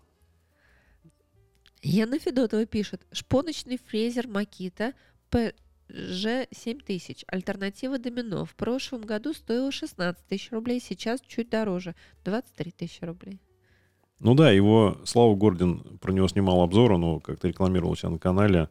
А, ну, шпоночник это в смысле вот этот ламельник с дисковой фрезой макитовской. Тоже, по-моему, такой приличный инструмент. Ну, он не стопроцентная альтернатива, но во многих случаях он как бы решает. Ренат Муслим пишет, лента оставляет борозды, когда есть прилипание посторонние, например, смола от дерева или клей на ленте. Ну да, мы постоянно об этом говорим. Мы говорим э, о причинах возникновения там различных барашков, там, борозд и прочего. Это от чего все? От, от, э, ну, от разных причин. Это и пылеудаление, отсутствие, так сказать, и налипание, попадание э, зерен в абразив других фракций, то есть некачественный абразивный этот самый абразив. А, Ну и прочее, прочее, прочее. Надо просто смотреть, анализировать, работать с пылеудалением, использовать качественные абразивы, так сказать, п- чистить их время от времени и, и так далее и тому подобное. Сергей Беляев добавляет, обычно ножи рейсмуса а, подрывают волокна и приходится шлифовать глубже. Ну да, есть такое. Поэтому после рейсмуса и доски и шлифуют на барабанно-шлифовальных станках. М, Но в любом случае это гораздо быстрее, чем, скажем так, упускать операцию рейсмусования и сразу шлифовать. То есть вы там с ума сойдете. Кто-то меня там как-то спрашивал, а что ты-то вроде рейсмус там шлифуй. Я говорю, ну, то пошлифуйте одну доску на, и сами поймете. Дима Жмакин. В Казахстане домино 700 сейчас стоит 190 тысяч рублей в пересчете на наши деньги. Прям беда какая-то. Ольга Анатольевна, ты прям расклеилась, да? У тебя температура, что ли? Ну, нет у меня температуры. Ну, ну, я слава богу. надеюсь, что я Сейчас лимоном с чесноком. Да, обойдется, да? Да. Алексей Клюшников вырос из своего вагончика размером 25 на 6 метров. Сейчас арендовал помещение и понимаю, что придется менять оборудование частично, но цены просто космос, и менять буду, как менять буду, не понимаю. Ну, тяжелый вопрос. Если бы передо мной стоял вопрос поменять все оборудование, я бы тоже, наверное, сидел бы, держался за голову. Ну, наверное, не надо торопиться, надо расставить приоритеты и идти э, как бы полномерно, шаг за шагом. Конечно, хочется все и сразу, но, а, наверное, так ну, не всегда получается. Валентин пишет, а, США. Не знаю, как у вас, но у нас Девольт для модели 735 начал продавать Helical Wow, но цена такая же, как и Рейсмус. 650 долларов рейс, Рейсмус с ровными ножами и 650 долларов отдельно Helical. Считаю бессмысленно. Купил заводской Рейсмус Helical за 1000 долларов. Ну да, я покупал свой вал Helical вот в семнадцатом году к своему Рейсмусу 16OS джетовскому. Рейсмус, грубо говоря, стоил, по-моему, на тот момент 95 тысяч, если я ничего не путаю, рублей. А вал Helical к нему стоил, по-моему, 60. Вот. То есть в целом это все выходило под 150 тысяч. И это было дешевле, чем купить такой рейсмус с валом Helical, потому что на рейсмус с валом Helical ставился более мощный двигатель. Ну, то есть получалось это как бы выгоднее. Но я не из-за выгоды делал, просто я пошел уже по этому пути, и мне как бы выбора не было. Денис Бурук пишет, спасибо вам огромное за эфир, крепко жму руку и обнимаю. Спасибо. Жмем и обнимаем в ответ вас. А, Мастерская Чашкина с нами. Добрый вечер, веселовы. Добрый вечер. Алексей Клюшников, Девольт ДВ-735, на него стоит вал 33 500 рублей.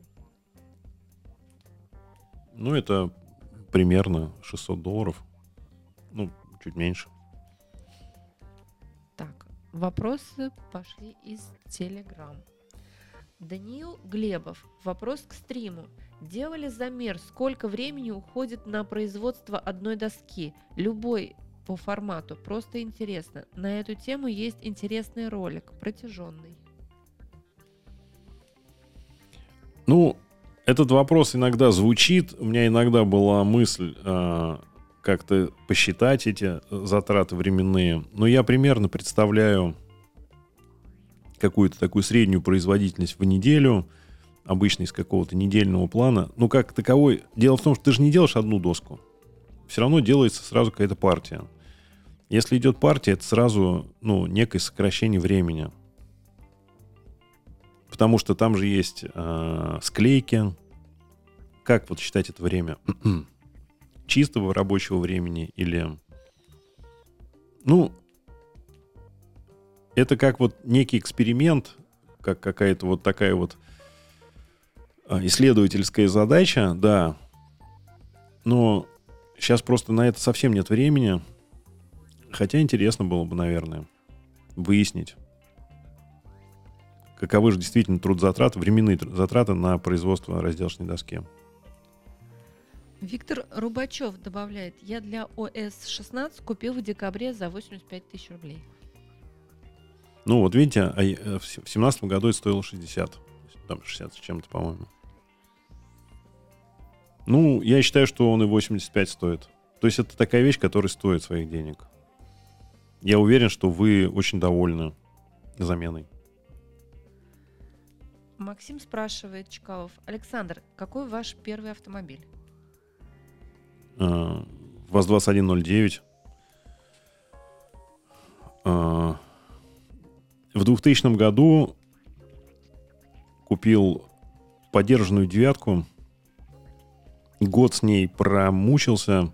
Но это еще такая, знаете, была карбюраторная девятка, у нее было длинное крыло, но низкая панель, если вы, вы, вы в теме. Мне совсем не понравилась эта машина, ну, прям совсем. как-то у меня не, нестабильно работал этот карбюратор, постоянно что-то где-то глохло, то где-то переливал. Блин, ну вообще. Я, короче, ее продал и купил себе Opel Vectru. Грубо говоря, девятки был 3 года, а Opel Vectra был там 11 лет. Это была машина такая 1,8 литра, моновпрыск, ГУР. Кондиционера у меня, по-моему, даже не было. Я на ней ездил что-то несколько лет. Я прям вообще никаких... Единственное, она была вся ржавая, и она как бы просто... Ну, я ее уже потом продал. Вот. Ну, потом у меня была еще одна Вектора, но друг, другая она как-то совсем без, без, этого, без эмоций меня проскочила. Слушайте, я, я уже забыл, что у меня дальше-то было после Вектора. А, был Лансер. Это я купил новый Лансер. Потом мы с Ольгой Анатольевной как раз вот в тот момент, когда у меня был Лансер, у нее была Альмера. Мы с ней как раз познакомились. Потом мы купили, продали эти Лансер Альмеру. У нас была Mazda CX-7. Audi у нас еще. А, у нас до этого была Audi A6, тоже недолго. Потом была Mazda CX-7 у Ольги Анатольевны, а у меня была BMW... Копейка. Ну, да, первой серии такая, знаете, не хэтчбэк, а купе. Белого цвета вообще огонь, с оранжевым салоном. Блин. Она прямо только вышла, тогда 2008 год был, а, с двухлитровым дизелем. Это была просто бомба. Такая... Вот. Задний привод, такие низкопрофильные колеса. Просто сказка. Потом мы эти две машины продали, купили X5. Потом... А потом Subaru. Пятый купили Subaru. А, а сейчас Subaru, да. Вот. Так, Все Александр, машины. вишневая была девятка-то? Белая. Неправильно. Наверное. Яков спрашивает, не, до- не до- не надоедает ли только досками заниматься? Мне, например, не интересно одним и тем же. А я еще и кроватями занимаюсь. Видите, эфиры провожу. Понимаете, надо как-то жизнь свою разнообразить, чем-то увлекаться, кроме этого. Ну, чтобы действительно... Нельзя превращаться в рутину, ну, превращать, вернее, свою жизнь в рутину. Надо как-то, ну, разнообразить, короче. Вот я как могу, так и разноображу. Вот в частности сейчас. Можешь в эфире с Ольгой Анатольевной спеть «Моя вишневая девятка»? Ну, Ольга Анатольевна точно петь не будет. Ну, я тоже, да, что-то просто так. Не, давайте не будем. ужасно. Может быть, в следующий раз мы поставим это в виде какого-то короткого такого музыкального фрагмента. Надо только поискать. Ну, я не знаю, мне от девятки остались сами негативные впечатления. Блин, это 2000 год был, а сейчас уже 23. То есть 23 года у меня это автомобильная жизнь, так сказать, нон-стопом. А права у меня с 98-го. Дариус Варна спрашивает. Добрый вечер. Ваше мнение о старом советском оборудовании? Спасибо. Ну, я им не пользовался сам.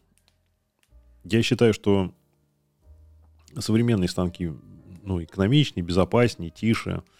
Но старое советское оборудование производит впечатление своей массивностью, так сказать. Э, Если оно технически исправное, если к нему приложить, наверное, так сказать, руки, то, ну, я думаю, что оно, не- наверное, неплохое. Я не знаю. Вот смотришь там каких-то японцев, они работают на таких вот станках, которые визуально похожи там на старое советское оборудование. Ну, возможно, они какие-то старые там японские станки. Там, знаете, такие а, циркулярки с чугунными каретками. Ну, это просто сказка. Мечта поэта. Как если цитировать классика, да? Мадам Грицацуева, знойная женщина, мечта поэта. Денис Бурук спрашивает, с какой допустимой влажностью доски изготавливаете изделия и работаете ли с термодревесиной? Ну, про влажность тоже всегда много вопросов. Наверное, стоит э, купить влагомер. Но, с другой стороны, вот смотрите. Вот я всегда как рассуждаю. Вот я заказал пачку материала. Вот он, он пришел. Допустим, я промеряю каждую доску. И там их раскладываю там как-нибудь по стопочкам, да? Вот это вот более сухие. Вот это. Ну, наверняка внутри пачки есть э, древесина различной влажности. Ну как, я буду от- отбракованные, грубо говоря, по влажности доски возвращать поставщику или где-то досушивать или откладывать. Не, ну, не знаю просто, что с этим делать в конечном итоге. Наверное, застраховать себя от того, чтобы внутрь изделие попала какая-то влажная доска и испортила все изделие, ну, наверное, да. Ну вот, не знаю пока. Надо как-то с этим подружиться. С влагомером, с правильным. У меня есть какой-то влагомер, но я как-то не доверяю его показанию. Я что не меряю, они все там плюс-минус, там все одинаково. Не знаю. Федор Смирнов спрашивает. Здравствуйте, как выбирать правильную древесину для торцевых разделочных досок? Ну, для торцевых-то она как раз такая, знаете, даже если на ней какие-то трещные сучки есть, если это все попадет в щит, вы сможете с этим что-то сделать. То есть это менее требовательная древесина, чем для- для, например, э, каких-то лицевых э, мебельных проектов, да, ну, где, э, так сказать, лиц- доска идет на, ну, на видимую часть проекта.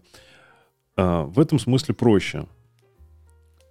Ну, действительно, главное, чтобы она была э, соответствующей влажности, чтобы она была камерной сушки. Ну, чем меньше на ней будет пороков, тем просто вам потом, потом с ней проблем будет меньше. Ну, вот я еще раз говорю, я как-то наладил взаимоотношения с одним поставщиком. Я заказываю пачку, я ничего не отбираю, он мне ее привозит, я из нее делаю.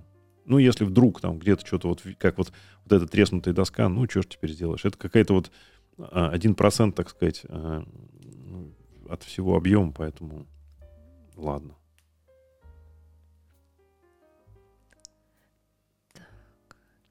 Максим Мананкин спрашивает, чем очищаете наждачную бумагу на барабанном и на эксцентриковых машинках? Ну, на эксцентриковых я ничем не очищаю. А, Износилась бумага, ее выбросил. На ротексе у меня пылеудаление стоит. На этой мелкой я только мелкими абразивами. Там на торцевых досках не видно. То есть я пока с такой проблемой не сталкивался. Я не, не чищу абразивы на э, ручных машинках, на, ну, на лентах, вот на барабанах. Ну, у Jet есть такой специальный карандаш, я вот им иногда пользуюсь, но, как правило, я ничего не чищу. Яна Федотова относительно этого отвечает. Максим, мы чистим наждачку высохшим герметиком. Покупаем три штуки самых дешевых, разрыв- разрезаем упаковку, естественно, высушиваем и чистим три штуки. На сезон хватает. А это, я думаю, что примерно то же самое, как вот этот джетовский карандаш. Он тоже похож на такой силикон, застывший такой твердый. Ну да, это тоже тема. Надо просто разные материалы по этим абразивам там погонять и посмотреть, какой, какой из них будет. Я вот как-то тоже замечал, что, например, какая-то, по-моему, полиэтиленовая труба там как-то. Вот я что-то шлифовал и смотрю, она прям абразив чистит. Ну, вот эти водопроводные там трубы. Яна Федотова относительно влагомера пишет. На Алике заказали бесконтактный влагомер за 3000. Берем с собой на закупку древесины. Показатели с профессиональными влагомерами схожи всегда. Ну, отлично. У меня тоже есть какой-то, может быть, я зря ему не доверяю. Надо... Все, хочу погрузиться в эту тему, но никак что-то вот нет какого-то... ну, нет нужды, что ли, не знаю. Семенов Woodworks пишет. Тапочки летние подходят для очистки. Может, резиновые какие? Ну, наверное, я не знаю, что за летние тапочки. Летние тапочки подходят для очистки. Возможно. В следующий раз попробуем. Тапочки давай. Снимать без тапок, что ли. Мы тут заправили газ. В этом году что-то какой-то прям дешевый газ, боюсь говорить, чтобы не сглазить. Не сглазь, пожалуйста. Да, прям как в старые добрые времена. По-моему, разу полтора точно дешевле, чем в том году был. Как-то я даже прям думаю, с чего бы вдруг? Вот Яна Федотова говорит. А я-то думаю, куда мои тапочки деваются. Летние, да? Сергей Лазарев добавляет, видимо, сванцы. Ну, наверное. Сланцы. Ну чё?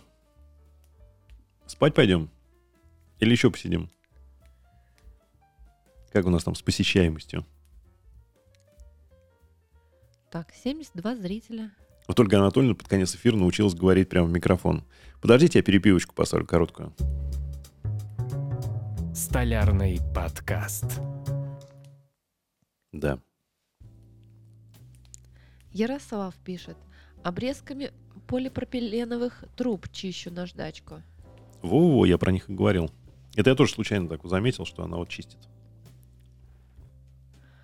Алексей Клюшников спрашивает. Подскажите, где купить сизалевые щетки для барабанов Де Терра? Оптом можно кто-то встречал их? Ну, похоже на какое-то изделие, я не, не интересовался.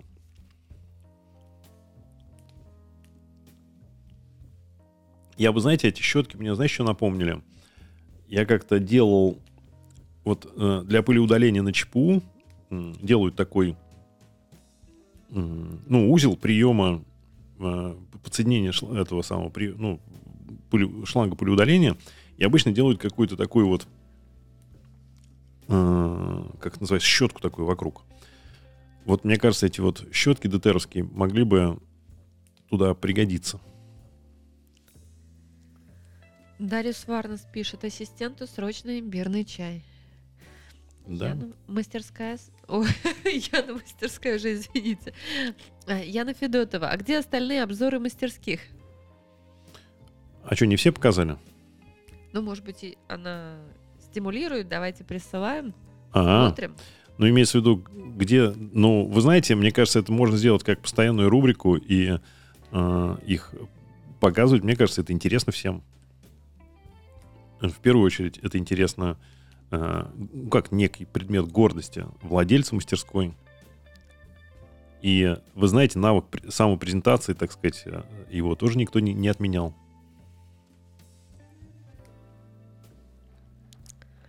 Б- э, Валентин спрашивает, была ли практика работы с деревом кипарис? Досталось 10 досок, э, э, 260 на 6 тысяч. Ровных бесплатно. Думаю, что с ними делать. М. Ну, у меня точно не было. Ну, сделайте что-нибудь из них. Почему-то у меня сразу как э, в сауне пахнет. Отделка саун. Кипарисом. Не знаю. Ну, можжевельником часто, кипарисом. Нет так? А кипарис что, хвойный? Мне кажется- кажется, да. Ну, я так подозреваю, что это какое-то южное растение, а насчет того, что оно хвойное, я не знаю. Сейчас, сейчас Google нам в помощь.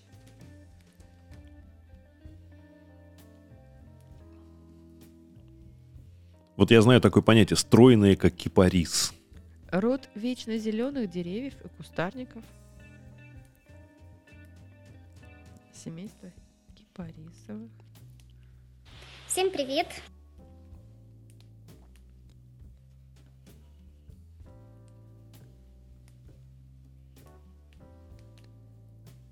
Ну, я думаю, что вы сами поймете, что нужно сделать из кипариса. Сделайте из него что-нибудь.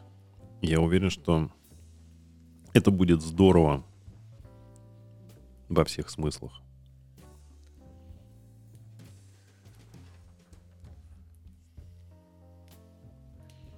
Власов Александр пишет. Всем привет из Бориса Глебска. Слушаю вас и клею дубовую столешницу для распиловочного стола. Так держать. Спасибо вам за стримы. Всегда интересно. Побольше роликов в столярной работе. Да, ну просто на ролике для столярной работы требуется много времени, и вот у меня сейчас его действительно не было. Ну, я тоже хочу что-нибудь снимать, мне это- у меня тоже есть определенная в этом потребность, делать эти ролики и так далее, мне нравится. Ну, просто вот реально не было. Ну, что-нибудь сделаю, конечно. Вот. а, пытаюсь вот как бы этими стримами отделаться. Ну, честно говоря, занимал сейчас все это кровать. Сейчас у меня, кстати, еще один мебельный проект лежит. Не, не начатый. Вот буду его начинать скоро. А, и... Настя на кровать. Вы помните? Да, у нас Друзья? еще тут есть целый же список а, своих дел, так сказать, по дому. Мы его, конечно, не оформили в бумажном виде. Но я Поэтому я считаю, что его нет. Напоминаю, я, я напоминаю. Вы же все слышали, правда? Да, да, да. Слышали. А я вас, кстати, всех рекомендую, вам всем рекомендую подписаться на подкастовые вот эти вот вещи на Яндекс Музыку. Если у кого-то есть подписка, прям зайдите, подпишитесь. И Apple подкасты, там, я не знаю, не- подписки как таковой не нужно. Там просто, если у вас есть э, Apple устройство, у вас как бы есть доступ к этим подкастам. Я там на, на этих платформах есть, и ну, просто пусть, пусть будет, пока я пока не знаю, как это применять, как это работает, э, как там кто-то это смотрит, не смотрит, я, ой, слушает или не слушает, я не знаю. Но в любом случае время покажет, я, это не, не составляет никакой, никаких трудозатрат, то есть вот просто запись стрима. Э, и возможно, что какой-то разговорный жанр, он тоже будет. Потому что, ну, слушают люди, слушают, что делать, расслушают. Элблок пишет, лично мне ваша ламповая дружеская семейная атмосфера заходит. Спасибо. Да, спасибо, нам тоже нравится. Так, Денис Бурук. Я, к сожалению, не могу показать вам свою столярку только на стадии фундамента, пока 5 на 8, думаю, хватит 40 квадратных метров. Максим Чкао спрашивает, расскажите об образовании, о своем жены. Считаете ли вы это важным для столярного дела и для жизни? Ну, э, как вам сказать? Наше, ну, в смысле, мое образование образование жены к столярному делу не имеет никакого отношения. У меня радиотехническое образование, у жены финансовое. Ну, у меня там еще второе э, экономическое образование есть, но это тоже к делу никакого отношения не имеет. А столярка возникла как хобби. Безусловно, если вы хотите пойти куда-то работать столяром, конечно, есть учебные заведения, которые, ну, профессия столяр, столяр а, есть в, классификаторе профессий, на нее учат, вы можете пойти и получить это образование. Но мы здесь все-таки такие энтузиасты, хоббисты. Мы, с одной стороны, ну, как правило, все-таки занимаемся этим, в том числе и ради удовольствия. А у кого-то это, ну, есть цель превратить это в заработок, у кого-то нет. У кого-то получается, у кого-то, ну, кому-то повезло, кому-то, может быть, в меньшей степени. Но в любом случае мы здесь так это ну, все равно, мне кажется, так более полюбительски. А профессионалы, которые, ну, действительно отучились и работали по специальности много лет, ну, я думаю, что там всех нас тут многому могут научить. Ну, мы, так сказать, не стесняемся, вот, так сказать, делимся своими ошибками в том числе. Ну, в том числе я, например, делюсь своими ошибками. Ну, не считаю это зазорным. Все люди, ну, не, невозможно идти без ошибок, так сказать, э, все делать правильно, идеально и прочее. Вот я тоже много чего делаю неправильно, не идеально. И, и, и, ну, мне это тоже, естественно, ну, ну, зато, вы знаете, вот сейчас смотрю на эту кровать, думаю, блин, что я как долго с ней возился? Вроде так сможешь делать нечего. А с другой стороны, блин, ты понимаешь, такой объем работы проведен. Вот. Маленькая мастерская просто, ну, маленькая по отношению к габаритам изделия, и не всегда удобно вот это заносить, заносить, там все это вот такие дела. Ну вот опять-таки относительно образования мы сейчас очень много спорим, а, в том числе и с ребенком, да, который у нас сейчас заканчивает девятый класс, она учится в гуманитарной гимназии, говорит, ну мама, зачем мне вот эти все Евгения Онегины такие длинные стихи наизусть, как тяжело. Ну вот я, допустим, привожу пример и себя, и Александра Геннадьевича, да, что мы, грубо говоря, не пошли в гуманитарное, но образование там до 11 класса нам позволяет сейчас разговаривать с людьми на разном уровне уже. То есть в целом хорошее, там даже может быть хорошие 11 классов гуманитарки, они дают тебе возможность общаться, вот как мне сейчас и в коровнике, и на более высоких уровнях. То есть ты понимаешь, что ты можешь говорить, что ты можешь донести людям свою мысль. И это важно. Ольга Анатольевна может как с коровой, так и с министром сельского хозяйства Нижегородской области поговорить на равных. Она вот к этому. То есть, как говорится, интеллект его не пропьешь. Вот. Но смех-то смехом, ну, как вам сказать, я тоже, может быть, Настины годы так примерно рассуждал. Я, я ничего не читал, меня интересовала только радиотехника, я занимался только радиотехникой, художественной литературу не читал. Ну, потом уже, когда, когда пришло, ну, как бы некая потребность возникла, да, внутри, э, вот я как бы наверстывал и наверстываю до сих пор, стараюсь там книги слушать. Ну, понимаете, ну, как, как ни говоря, художественная литература, она обогащает словарный запас и заставляет тебя, так сказать, образно мыслить, а, и учат тебя каких-то а, на примерах а, положительных и отрицательных героев о каких-то моральных качествах и рассказывают тебе интересную историю, так сказать, захватывает, очаровывает, завораживает. А особенно вот, более взрослым, когда становишься, и классика, тебе становится ну, понятно, масштаб личности автора, который мог написать такое произведение и так далее, и тому подобное. Нет, ну, все важно, но важно, что это не из-под палки, а важно, чтобы это к этому пришло у тебя, так сказать, ты был готов, вернее, ты к этому пришел. Вот. Поэтому заставлять детей я смысла там большого не вижу. Жалко, конечно, что они не хотят этого сейчас. М, Всегда думаешь, а, как это повлияет на них, вырастут ли они какими-то цельными, так сказать, э, личностями. Ну, я надеюсь, что все это пройдет, все вот эта ребяческая дурь, так сказать, эм, подростковая. Все встанет на свои места, все образуется со временем. Все мы эти- такими были. Ну, лично я был. Поэтому и ничего, так сказать, э, не считаю себя каким-то ущербным. Все нормально. Всему свое время. У нас здесь образовалась своя белгородская уже тусовка. Яна Федотова, Максим Чкалов, Сергей Беляев. Красота. Вот так. Вот так. Ну, Люди знакомятся на наших стримах. ну, мне приятно. Чувствую себя каким-то, не то чтобы сказать, сводником, так сказать, но все равно причастным, так сказать, к знакомству людей на наших стримах. А если вы представляете, если бы еще, например, люди там познакомились и поженились бы, например, на нашем Подожди, вот у нас, к сожалению, тут мало. Женская аудитория. Да, да, женская аудитория. У нас Ну одна да. Яна, и та уже занята в основном. Ну, я думаю, что женщины нас смотрят, просто они не показываются, а потом приглядятся какого-нибудь мужичка, вот по видеороликам, они еще скажут, а я вот, например, там не женат, и вот у меня такая мастерская, и я вот весь такой, все сразу очередь выстроится. Поэтому пользуйтесь, так, так это, более широко используйте возможности нашего стрима. Ну, тут сейчас жены запретят э, снимать э, тебе ролики, потому что скажут, ага, познакомиться, наверное. Чьи жены тобой». запретят снимать мне какие ролики? Ну, э, для тебя. для- А, своим мужьям запретят Да, снимать да, ролики да, для меня. скажут, ты зачем снимаешь ролик? Хочешь, чтобы тебя кто-нибудь Нет. приглядел? Ну, такого тот, ко- у рукастого? которого нет такого, такой потребности, он не будет, наверное, акцентировать на этом внимание. А тот, кто, так сказать, хочет продать товар лицом не только сво- своего производства, но и самого себя, так сказать, показать женской аудитории э, нашего канала. Представляешь, женщина, которая разделяет интерес своего мужа, который в теме, ну, как Яна Федотова, например. Ну да. Ну, и как ты, кстати. Ну, конечно. Да. Вот. Это ведь тоже дорогого, понимаете ли, стоит. Научу тебя строгать что-нибудь. Так, а, Максим Чкалов у нас э, сам сушит себе дерево, не продает. А, так, сушит в камере. Ну да, есть такие энтузиасты.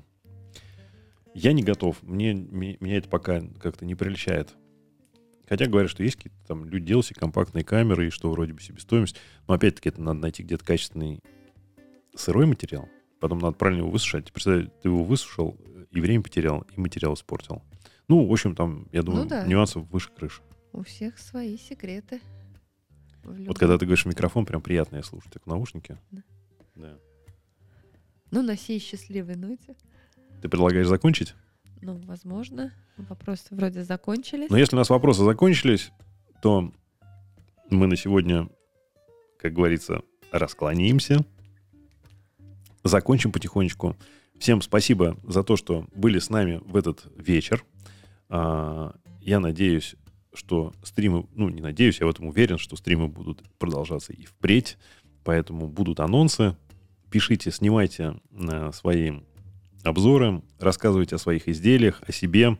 Можно, знаете, так даже вот выступить кратко, я такой-то, такой-то. Ну, как бы не сильно вдаваясь в подробности, в целом получить представление о человеке этой навык и для вас. И интересно, я уверен, что всем нашим зрителям интересно посмотреть на лица людей, на их истории, на то, как они к этому пришли. И если кто-то, например, захочет что-то рассказать, потом будет интересно, у нас есть техническая возможность по видеосвязи или по обычному телефону вывести человека в эфир и, так сказать, обсудить это тоже, мне кажется, было бы интересно. Знаете, как позвонить на радио передать привет. Нам надо сделать такую рубрику «Передай привет». Кто-нибудь звонит и говорит, передайте привет, пожалуйста, вот моим, моей маме и папе. И, и это вот да-да-да. И поставьте, пожалуйста, для них какую-нибудь песню. Мы так скажем, хорошо. Давайте так эм, творчески подходить к нашему. Чтобы рути- чтобы работа не превратилась в рутину, мы ее вот так вот для себя э, разнообразим. Делаем ее интереснее, веселее, необычными, например, стримами. Ну, вот Денис здесь задал э, вопрос Максиму Чкалову э, по расходам за 3 куба по электроэнергии, по расходам н- на сушку. Так. А, Максим отвечает, но в зависимости от влажности дерева Исходный, да. около 15 тысяч. Бачу. За 3 куба 15 тысяч. Ну, То есть 5 дешево. тысяч на куб, грубо говоря, падает на сушку. Ну почему не дешево, если у нее, например, входящий ценник в два раза ниже, чем с- сухой? Я думаю, что примерно так, если не в три. Ну, То есть, если ты, грубо говоря, взял три, по 30 тысяч, и тебе обошелся он по 35, а, а стоит он 70, то, мне кажется, это выгодно. Ну, тогда да.